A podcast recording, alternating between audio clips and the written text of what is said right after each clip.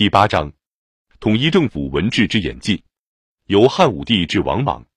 要明白西汉文治政府之意义，先应注意到当时的一般情态。第一节，西汉初年之社会。古代封建社会到战国已逐步消失，军人、游士、商人不断由平民社会中跃起，他们攀登政治舞台，而攫得了古代贵族之特权。秦代统一政府在此种巨变过程中产生，因其历年甚赞，那时的社会形态现在无可详说。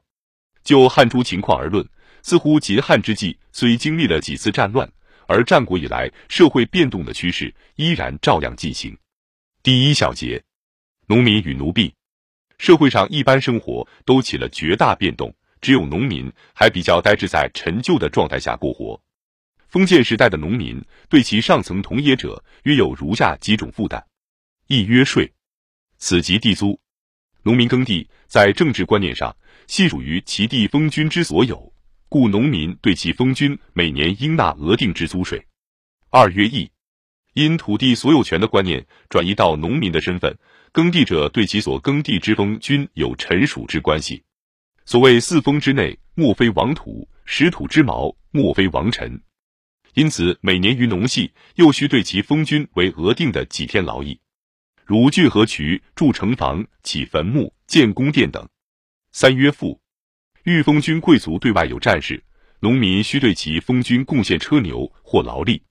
农民不能有披坚执锐之荣耀身份，仅在军队中服劳役，乃至追逐军后助威坐牢。第四曰贡，此处农民情感上之自动，如逢年节向其封君献制。兔、鸡、鹅、或丝、布之类，上四项：一为粟米之争，二三为利益之争，四为布帛之争。此言已为一种规定之义务，一一沿袭到秦汉无变。旧汉初情形言，农民对政府负担大体如此：第一，田租、集税。战国以来，租额无考，为孟子屡言十亿之税，知战国租额绝不止十一。汉制则十五税一，又使减半征收，则为三十税一。自文帝十三年除民田租，至景帝元年后收半租，期间凡十一年未收民租，为历史所仅见。第二，算赋，即后世之丁口税。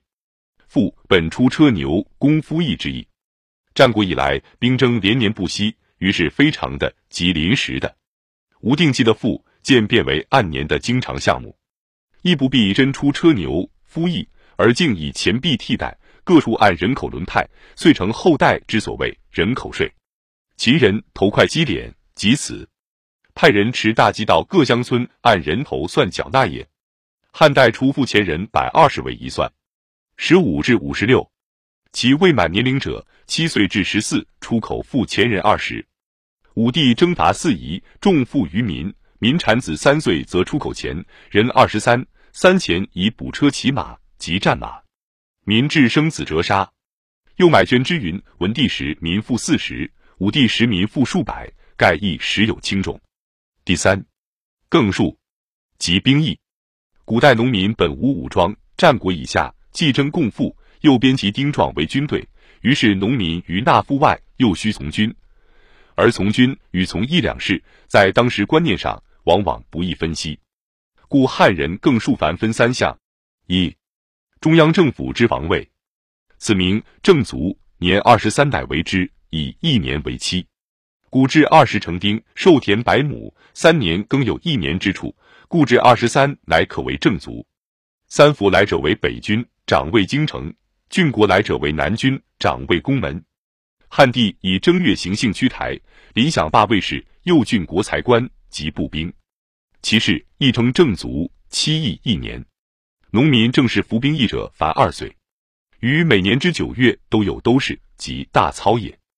第二节，第二，边疆戍守，此名屯戍，亦名昼戍。天下人皆执戍边三天，虽丞相子亦在戍边之列，亦每年轮值。步行者出前三百入关，关以给戍者视为过更。戍边以三日者。古代封建侯国四境相距不甚远，故国人得轮值一日以均劳役。秦基一统，乃是会积戍于阳，陈胜、吴广遂以揭竿而起。汉人变通其志，许有过，更则可无秦祸。汉兵出于民，往来昼戍衣装皆自补；远征则食及郡国之粟，为卫士得衣食县官，罢遣诱饷。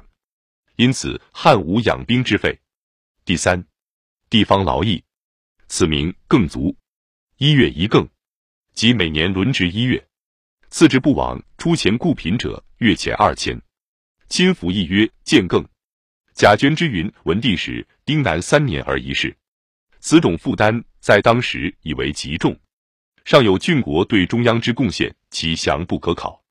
汉书时或志在李亏尽地利之教，为一夫携五口，置田百亩，岁收亩一担半，为粟百五十担。晁错并为百亩之收不过百担，除十一之税十五担，余百三十五担。十人月一担半，五人中岁为粟九十担，余四十五担。十三时为钱千三百五十。除设驴长新春秋之子，用钱三百，余千五十。一人律用钱三百，五人中岁用千五百，不足四百五十。不幸疾病死丧之费，即上复敛，又委于此。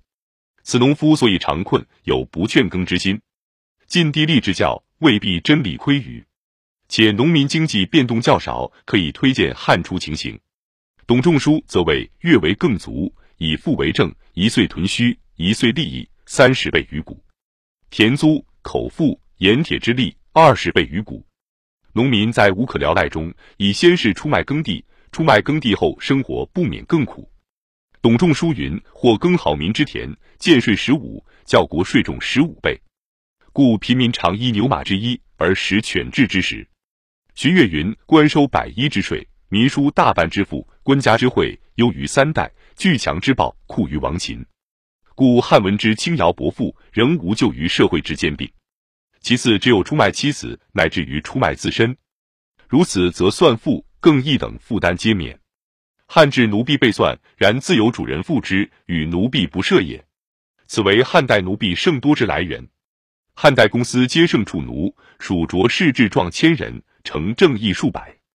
武帝时，杨可告民，得民奴婢千万数。元帝时，共与言官奴婢十余万。盖有犯法没为奴者，而不能完租赋，见更易亦属犯法，则自卖为奴与没官为奴亦正等耳。自卖为奴，犹较自由，有乐生之望，无怪汉民自愿卖身之多。后代不征丁口税，则不须出卖为奴，否则亡命，即脱去籍贯，流亡他乡，舍逆亡命有罪，而或则冒罪藏匿。因其别有可图之利，是为任侠。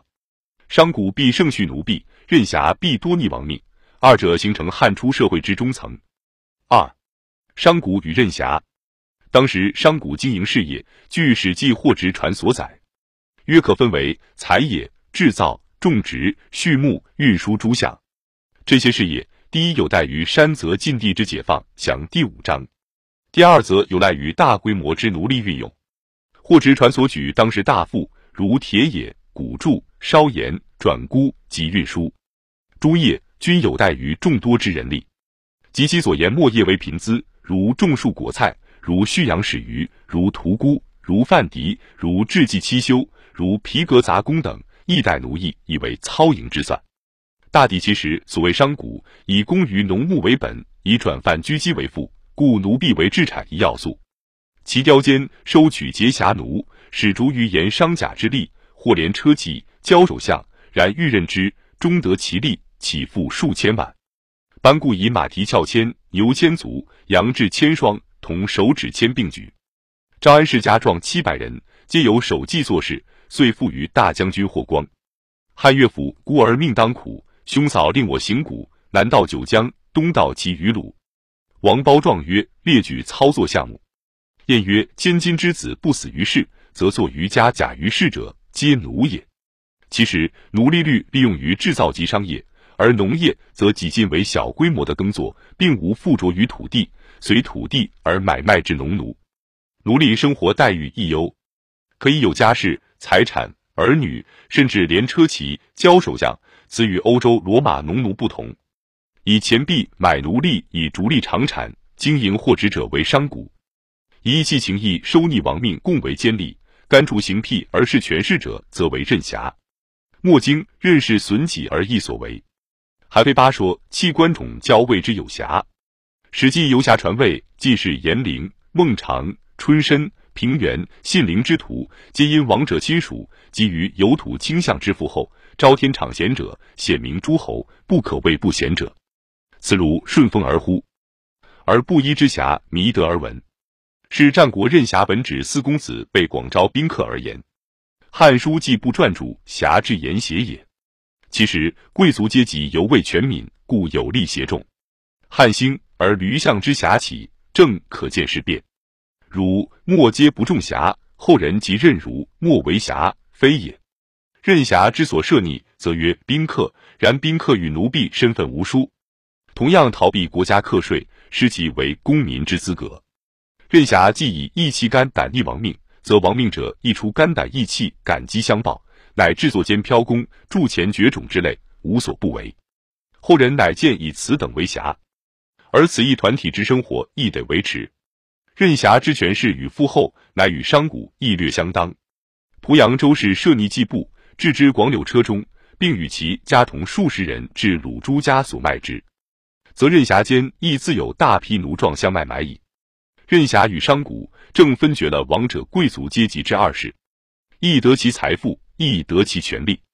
吴楚七国反，周亚夫之洛阳得巨梦，曰：“吾楚宁大事而不求巨梦，吾知己无能为矣。”天下骚动，大将军得知，若一敌国，其权力可想。皆以下收边户之民，而上抗政府之尊严。只要政治上没有一个办法，此等即是变相的贵族。故司马迁称货直妇人为素风也。